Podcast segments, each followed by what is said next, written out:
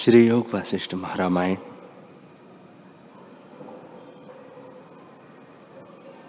श्री वशिष्ठ जी बोले, हे रामचंद्र जी, जैसे हाथी बंधनों से बंधता है, तैसे ही उदालक ने इंद्रियों को रोका। अर्धमात्रा जो तुरिया पद है, उसके दर्शन के निमित्त यत्न करने लगा। उसने नेत्रों को आधा मुंदा और बाह्य विषयों को त्याग, इंद्रियों को भी त्याग किया और प्राण अपान को मूल चक्र में रोका, जैसे नव द्वार रोके गए। जैसे बालक के खेलने का पानी चोर होता है और उसके मूंदने से चलता पानी सब छिद्रों से रोका जाता है, तैसे ही मूल चक्र के रोकने से नव द्वारों को रोके। इस प्रकार उसने चित्त को रोका। और जब मन रूपी चंचल मृग दौड़ा, तब वैराग्य और अभ्यास के बल से फिर उसे रोका। जैसे बाँध से जल का वेग रुकता है, तैसे ही उसने सब चित्त को स्थित किया। तब अंतकरण की जो सात्विक की वृत्ति है, उसको भी त्याग कर स्थित हुआ। जब मन की वृत्ति, जो निद्रारूप है, उसमें मन मूर्छित हो गया, तब राजस तामस का प्रवाह फिर फुरने लगा और उसको आत्म विवेक से निवृत्त किया।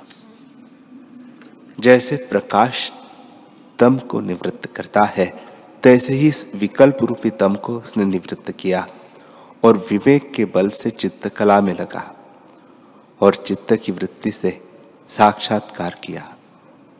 पर उसमें एक क्षण स्थित रहा और फिर बाहर निकल गया। जैसे बाँध को तोड़कर जल निकल जाता है। निदान उसने फिर अभ्यास के बल से उसे आत्मकला में लगाया। तब उस परम शांत आत्मपद में चित्त की वृत्ति स्थित हुई और परमानंद अमृत में मग्न हुई, जो अशब्द आनंद और परिणाम से रहित है। और जिस पद में देवता, ऋषिश्वर, ब्रह्मा, विष्णु और रुद्र स्थित है। हे रामचंद्र जी, जो उस पद में एक क्षण भी स्थित हुआ है और जो वर्ष पर्यंत हुआ है, दोनों तुल्य है। जिसको उस पद का अनुभव हुआ है, वह भोगों की इच्छा नहीं करता। जैसे जिसने स्वर्ग का नंदन वन देखा है, वह कंज के वन देखने की इच्छा नहीं करता। तैसे ही ज्ञानवान भूखों की वांछा नहीं करता और शोक कदाचित नहीं उपजता। जैसे जिसको राज्य हुआ है, वह दीनता को नहीं प्राप्त होता। तैसे ही जिसने आत्मपद में स्थिति पाई है, उसको विषयों की तृष्णा और शोक नहीं उपजता। हे रामचंद्र जी, जब इस प्रकार उदालक स्थित था, तब सिद्ध गंधर्व और विद्याधरों के गण, जिनके मुख चंद्रमा की नई थे, उसके निकट आए और नमस्कार करके बोले, हे भगवान, स्वर्ग में चल के दिव्य भोग भोगो। तुमने बड़ी तपस्या की है। धर्म, अर्थ और पुण्य का सार काम है। और काम का सार जो स्त्रिया है, वे तुम्हारे भूखने के निमित्त है, जिनसे स्वर्ग भी शोभता है।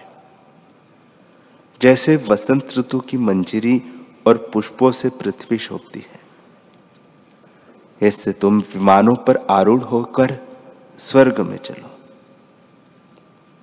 और बहुत काल पर्यंत भोग भोगो। हे रामचंद्र जी जब सिद्धों ने इस प्रकार बहुत कहा, तब उदालक ने उनको अतिथि जानकर निरादर तो न किया, किंतु यथा योग्य पूजा करके हंसा और कहा, हे सिद्धो, तुमको नमस्कार है। आओ। पर वह उनकी सिद्धता में आसक्त न हुआ, क्योंकि परमानंद में स्थित था और विषयों के सुख तुच्छ जानता था। जैसे अमृत खाने वाला विष की इच्छा नहीं करता, तैसे ही उदालक सुख को न चाहता था। कुछ दिन रहकर सिद्ध पूछते रहे और फिर उठ गए। पर यह परम पद में स्थित रहकर अपने प्राकृत व्यवहार करता रहा। फिर मेरु और मंदराचल पर्वत में विचरा और कंदरा में ध्यान लगा बैठा। कहीं एक दिन भर बैठा रहे और कहीं वर्षों के समूह बीत जाए। इस प्रकार समाधि करके उतरा, फिर समाधि लग गई। हे रामचंद्र जी, चित्त तत्व के अभ्यास से चैतन्य तत्व को प्राप्त होता है। दिशा में जैसे चित्र का सूर्य होता है, तैसे ही उदय अस्त से रहित हो उसने परम उपशम पद को पाया। चित्त भली प्रकार शांत हो गया और जन्म रूपी फांसी को तोड़ उसका देह रूपी भ्रम क्षीण होकर शरद काल के आकाशवत निर्मल हुआ। विस्तृत और उत्कृष्ट प्रकाश रूप उसका वपु हो गया। तब वह सत्ता सामान्य में स्थित होकर विचरने लगा और परम शांति को प्राप्त हुआ।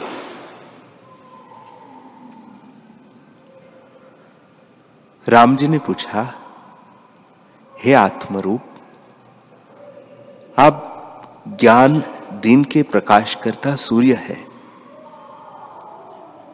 संशय रूपी तृणों को जलाने वाले अग्नि है और अज्ञान रूपी तापों के नाश करता चंद्रमा है। हे ईश्वर, सत्ता सामान्य का रूप क्या है? श्री वशिष्ठ जी बोले, हे रामचंद्र जी जगत के अत्यंत अभाव की भावना करके जब चित्त क्षीण हो और उससे जो शेष रहे, सो सत्ता सामान्य है। जब चित्त से रहित आत्म सत्ता हो और उसमें चित्तलीन हो जावे, तब सत्ता सामान्य उदय हो। जो सत्य है, सो ही सत्ता सामान्य है। हे राम जी। जब जब प्रपंच शांत होकर शुद्ध बोध हो, भीतर बाहर का व्यवधान मिट जावे, और सब जगत एक रूप होकर समाधि और उत्थान एक सा हो जावे, ऐसी दशा की जो प्राप्ति है, सो ही सत्ता सामान्य है। वह देह के होते ही विदेह रूप है, और उसको तुर्यातीत पद कहते हैं। समाधि में स्थित हो तो भी केवल रूप है और उत्थान हो तो भी केवल रूप है। अज्ञानी समाधि के योग्य नहीं, क्योंकि ज्ञान से उपजे समाधि उसको नहीं प्राप्त हुई। हमसे आदि देवर्षि नारद, ब्रह्मा, विष्णु, रुद्र आदि जिनको ज्ञान रूप दृष्टि पुष्ट हुई है, वे सत्ता सामान्य में स्थित है। और उनको समाधि और उत्थान में तुल्यता है। जैसे आकाश में पवन का चलना और ठहरना समान है, और जैसे पृथ्वी में जल स्थित है और अग्नि में उष्णता स्थित है, तैसे ही सत्ता सामान्य में वह स्थित हुआ। जब तक जगत में विचरने को उसकी इच्छा थी, तब तक वह ऐसे विचरता रहा। और जब विदेह मुक्त होने की इच्छा हुई, तब पहाड़ की कंदरा में पत्रों का आसन बनाकर पद्मासन बाँध और दांतों से दांतों को मिलाकर सब संकल्प को त्याग किया और प्राणवायु को मूल आधार चक्र में करके नवद्वार खेचरी मुद्रा से रोके। न भीतर, न बाहर, न अध, न ऊर्ध्व। सर्व भाव अभाव विकल्पों को त्याग कर उसने जब आत्म तत्व में चित्त की वृत्ति को लगाया, तब शुद्ध चिन्मात्र में चित्त की वृत्ति जा प्राप्त हुई और रोम खड़े हो आए। जब उस व्युत्थान को भी उसने त्याग किया, तब सत्ता सामान्य विश्वंभर पद को प्राप्त हुआ, जो परम विश्रांत, अनादि आनंद और सुंदर रूप है। तब पुतली की नाई उसका शरीर हो गया। और जैसे शरतकाल का आकाश निर्मल होता है, तैसे ही निर्मल पद को प्राप्त हुआ। जैसे सूर्य की किरणों के द्वारा वृक्ष में रस होता है और सूर्य उसे खींच लेता है, और जैसे समुद्र में तरंग उपजकर उसी में लीन होते हैं तैसे ही उसका चित्त जिससे उपजा था, उसी में लीन हो गया। संपूर्ण उपाधि विलास से रहित होकर उस आनंद पद को प्राप्त हुआ, जिसमें इंद्र आदिकों का आनंद भी तुच्छ भासता है। ऐसा विश्वंभर आनंद, जो उत्तम पुरुषों के सेवने योग्य है। और जो अद्वैत और अपशब्द सा, सत्ता सामान्य है उसमें जब उदालक प्राप्त हुआ तो परम शांति रूप हो गया। निदान कुछ काल पीछे उसका शरीर गिर पड़ा। जैसे रस सूखने से वृक्ष गिर पड़ता है। जैसे वीणा बजती है और उसका शब्द प्रकट होता है तैसे ही जब वायु चले और उसके शरीर में प्रवेश कर निकले तो शब्द प्रकट होता था।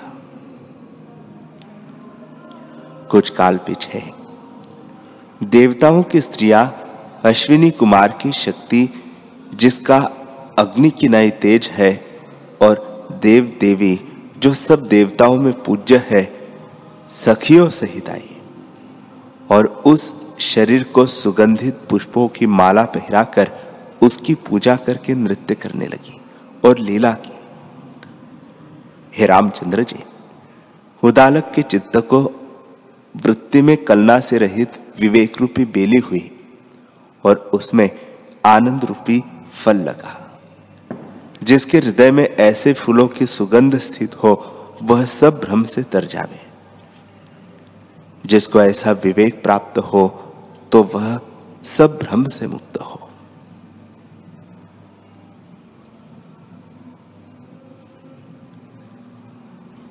श्री वशिष्ठ जी बोले, हे रामचंद्र जी, जिस प्रकार उदालक ऋषिश्वर आत्मपद को प्राप्त हुआ है, उसी क्रम से अपने आप को विचार करके तू भी आत्मपद को प्राप्त हो। हे कमल नयन कर्तव्य यह है कि गुरु और शास्त्रों के वचनों को धारण कर जगत भ्रम से मुक्त हो और आत्म अभ्यास से शांत पद को प्राप्त हो। प्रथम गुरु और शास्त्रों के वाक्यों को समझिए और उससे जो विषयभूत अर्थ है, उसके अभ्यास में बुद्धि को लगाइए। इस प्रकार जब दृढ़ता हो तब परम पद की प्राप्ति हो। अथवा बुद्धि के एक तीक्ष्ण अभ्यास हो। बुद्धि में एक तीक्ष्ण अभ्यास हो और कलंक कल्पना से रहित ऐसा बोध हो तो साधन आदिक सामग्री से रहित हो अथवा वैराग्य आदि सामग्री से रहित हो तो भी अविनाशी पद को प्राप्त हो।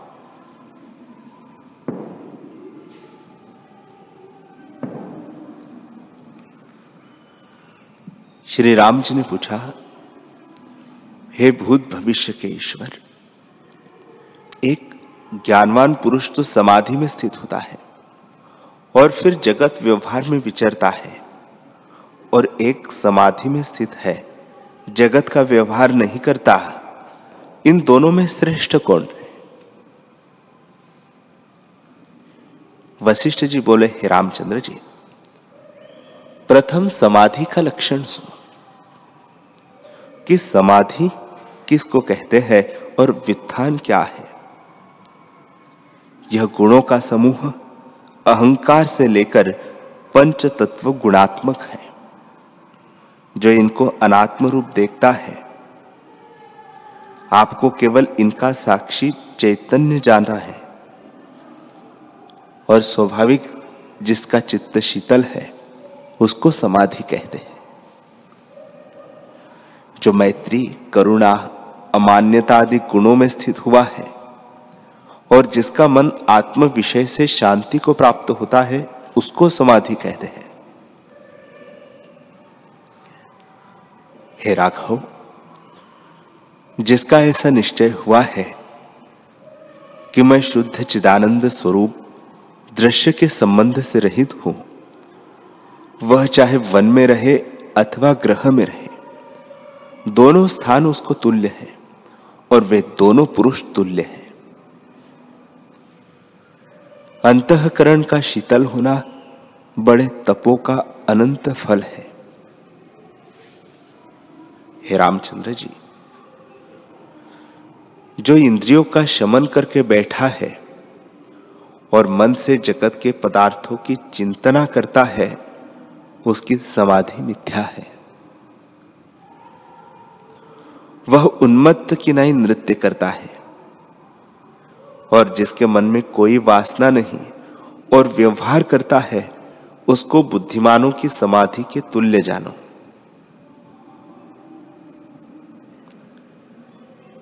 कोई ज्ञानी व्यवहार करता है और कोई ज्ञानवान व्यवहार को त्याग कर वन में समाधि लगाकर स्थित बैठा है।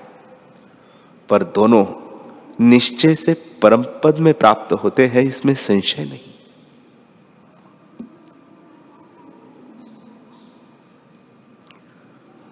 ज्ञानवान, निर्वाह हेतु पुरुषार्थ करता भी दृष्टि आता है तो भी अकर्ता है। और अज्ञानी जो करता भी नहीं, परंतु वासना से कर्तव्य भाव को प्राप्त होता है। जैसे कोई पुरुष कथा सुनने बैठा हो और उसका मन किसी और ठोर निकल गया हो तो सुनता भी नहीं सुनता। तैसे ही ज्ञानवान का चित्त आत्मपद की ओर लगा है। इससे वह करता भी नहीं करता। क्यों उसको कर्तव्य का अभिमान नहीं होता? धन, वासना सहित अज्ञानी सब इंद्रियों को स्थित करके सो गया हो तो उसको स्वप्न आवे और पर्वत से गड्ढे में आपको गिरा देखता है और कष्टवान होता है। ऐसे जहाँ वासना है, वहाँ क्षोभ भी है। और जहाँ कुछ वासना नहीं, वह शांति है। हे रामचंद्र जी। जिसमें कर्तृत्व का अभिमान नहीं और निश्चय से आपको अकर्ता जानता है, उसको केवली भाव में, समाधि में स्थित जानो। और जिसमें कर्तृत्व अभिमान है और समाधि में बैठा है तो भी उसको वित्थान जानो। हे रामचंद्र जी चित्त के चलाने का कारण स्मृति है। जो स्मृति जगत को लेकर समाधि लगा बैठता है तो भी चित्त वासना से फैल जाता है। जैसे बीज से अंकुर उपजता है और फैल जाता है, तैसे ही मन में जो वासना होती है, उससे चित्त फैल जाता है। और जो जगत की वासना मन से जाती रहती है, अर्थात जगत का सतत भाव निवृत्त हो जाता है, तब चित्त अचल हो जाता है। हे रामचंद्र जी, जिस चित्त से वासना नष्ट होती है, उसको अचल स्थिति कहते हैं।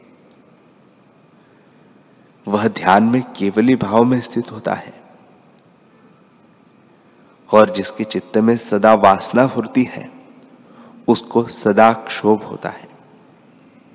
इससे निर्वासनिक होकर तुम परम पद को प्राप्त हो।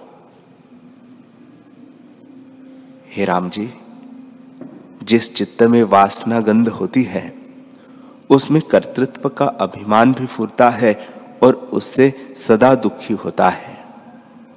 वासना के क्षीण हुए मुक्त होता है। जिस पुरुष के चित्त से जगत की आस्था निवृत्त हुई है और वीत शोक हुआ है, वह स्वस्थ आत्मा है, जिसको समाधि कहते हैं।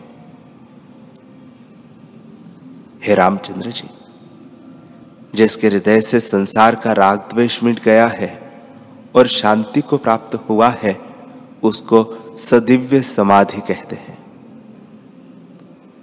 इससे चित्त में जो पदार्थ भावना है, उसको त्याग कर अपने स्वभाव में स्थित हो। तब गृह में रहो अथवा वन में जाओ। दोनों तुमको तुल्य है। हे रामचंद्र जी, जो ग्रह में स्थित है और चित्त समाहित है और अहंकार के दोष से रहित है, उसको कुटुंब और जनों के समूह भी वन की नाई है। ज्ञानवान को ग्रह और वन तुल्य है, और देह अभिमानी जो अज्ञानी है, वह वन में जाए और समाधि लगा बैठता है, पर चित्त की वृत्ति विषय की ओर रहती है, तब वह जगत के समूह को देखता है। अथवा सुषुप्ति में जड़भूत हो जाती है। हे रामचंद्र जी, चित्त उत्थान में स्वरूप से गिरा हुआ जगत भ्रम देखता है। और जब चित्त निर्वाण आत्मा में स्थित होता है, तब उपशम होता है। हे रामचंद्र जी, जो पुरुष सब पदार्थों से आत्मा को अतीत जानता है, वह समाहित चित्त कहता है। और जिसको जागृत जगत स्वप्नवत भासता है, वह समाहित चित्त कहता है वह पुरुष जन के समूह में रहता है तो भी उसका संबंध किसी से नहीं। जैसे कोई उपज और संशय रूपी वायु से उसकी बुद्धि रूपी पक्षिनी डोलायमान हुए कि बड़ा अनर्थ है कि जीवों को कष्ट देता हूँ। इससे मैं इनको धन दे और कष्ट न दे जैसे तिलों को तेली पेरता है, तैसे ही मैं पापियों को कष्ट देता हूँ। दुष्टों को कष्ट दिए बिना राज्य नहीं चलता। जैसे जल बिना नदी का प्रवाह नहीं चलता। और यदि दंड देता हूँ तो वे दुख पाते हैं। मैं क्या करूँ? दोनों बातों में कष्ट है। हे रामचंद्र जी ऐसे विचार में राजा बहुत भ्रमता रहा। निदान एक दिन उसके ग्रह में मांडव्य मुनि आए। जैसे इंद्र के घर में नारद आवे, तब राजा ने भली प्रकार उनका पूजन किया और संदेहवान होकर पूछा, हे भगवान, तुम सर्वधर्मगत हो। तुम्हारे आने से मैं बड़े आनंद को प्राप्त हुआ हूँ। जैसे वसंत ऋतु से पृथ्वी प्रफुल्लित होती है, तैसे ही मैं प्रफुल्लित हुआ हूँ।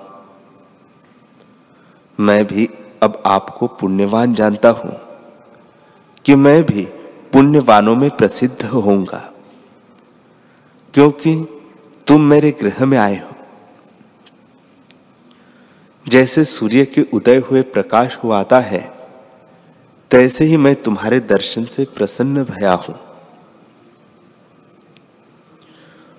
हे भगवान, मुझको एक संशय है। उसके निवारण करने को आप ही योग्य है। जैसे सूर्य के उदय हुए अंधकार नष्ट हो जाता है, तैसे ही तुमसे मेरा संशय निवृत्त होगा जो कोई महापुरुषों का संग करता है, उसका संशय अवश्य निवृत्त होता है।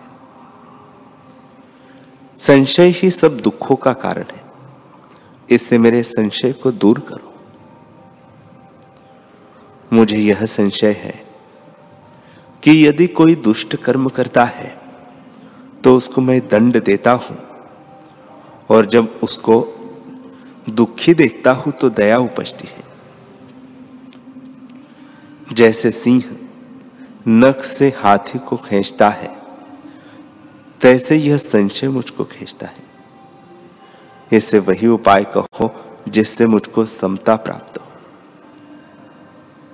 जैसे सूर्य की किरणें सब ठोर में रस सम होती है, तैसे ही इष्ट अनिष्ट में मैं सम हूँ।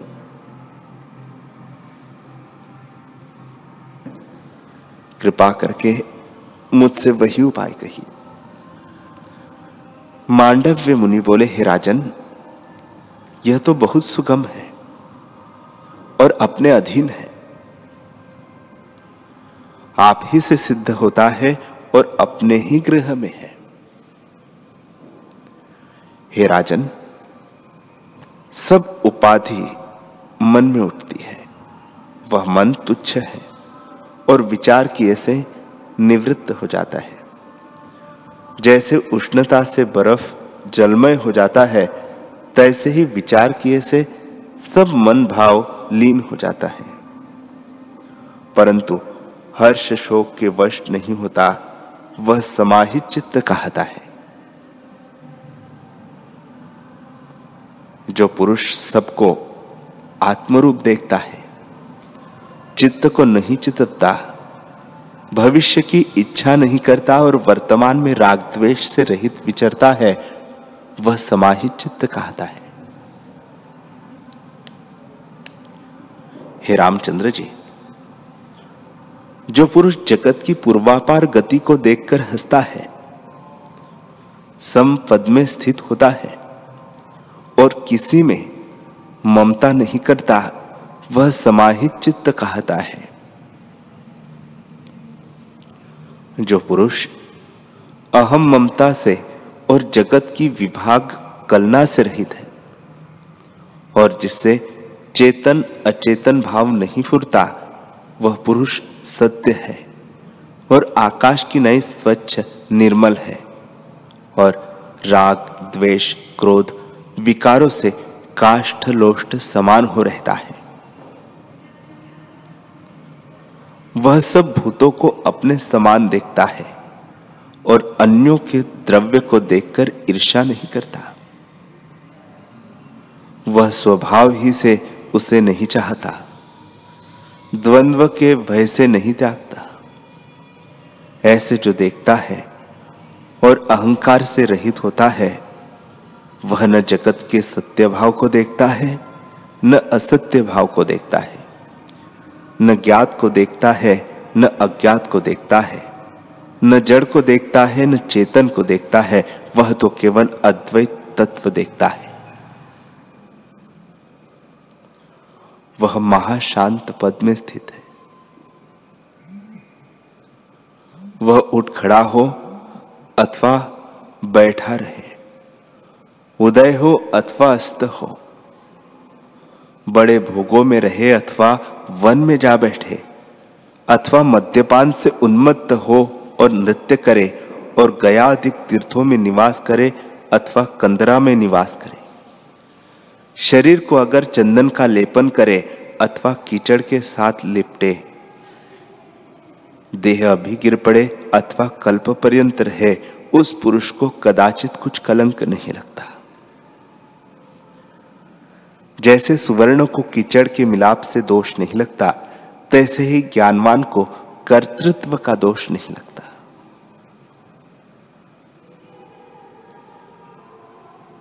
हे रामचंद्र जी, इस संवित को अहंता ही कलंक है।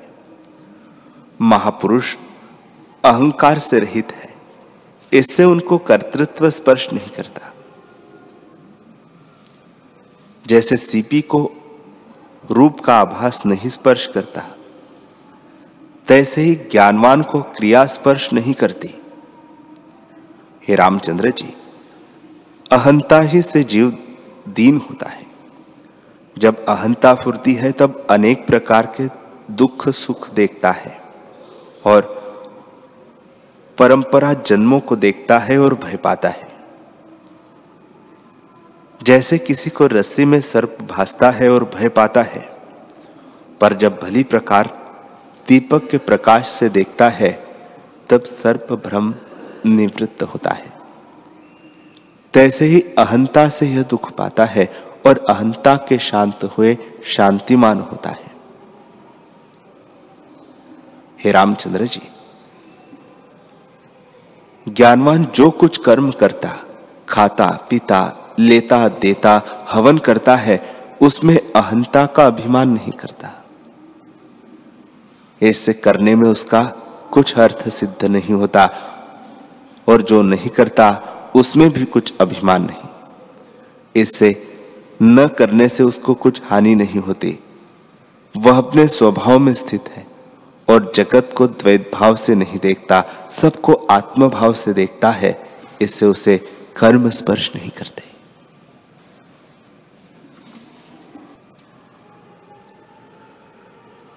हरि ओ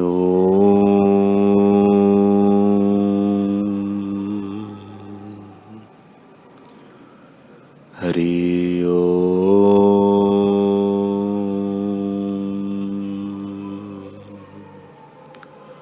ॐ सहनावतु सहनौ भुनक्तु सह वीर्यं करवावहे, तेजस्विनावधीतमस्तु, मा विद्विषावहे ॐ शान्तिः। शान्तिः शांति श्री सदगुरुदेव भगवान की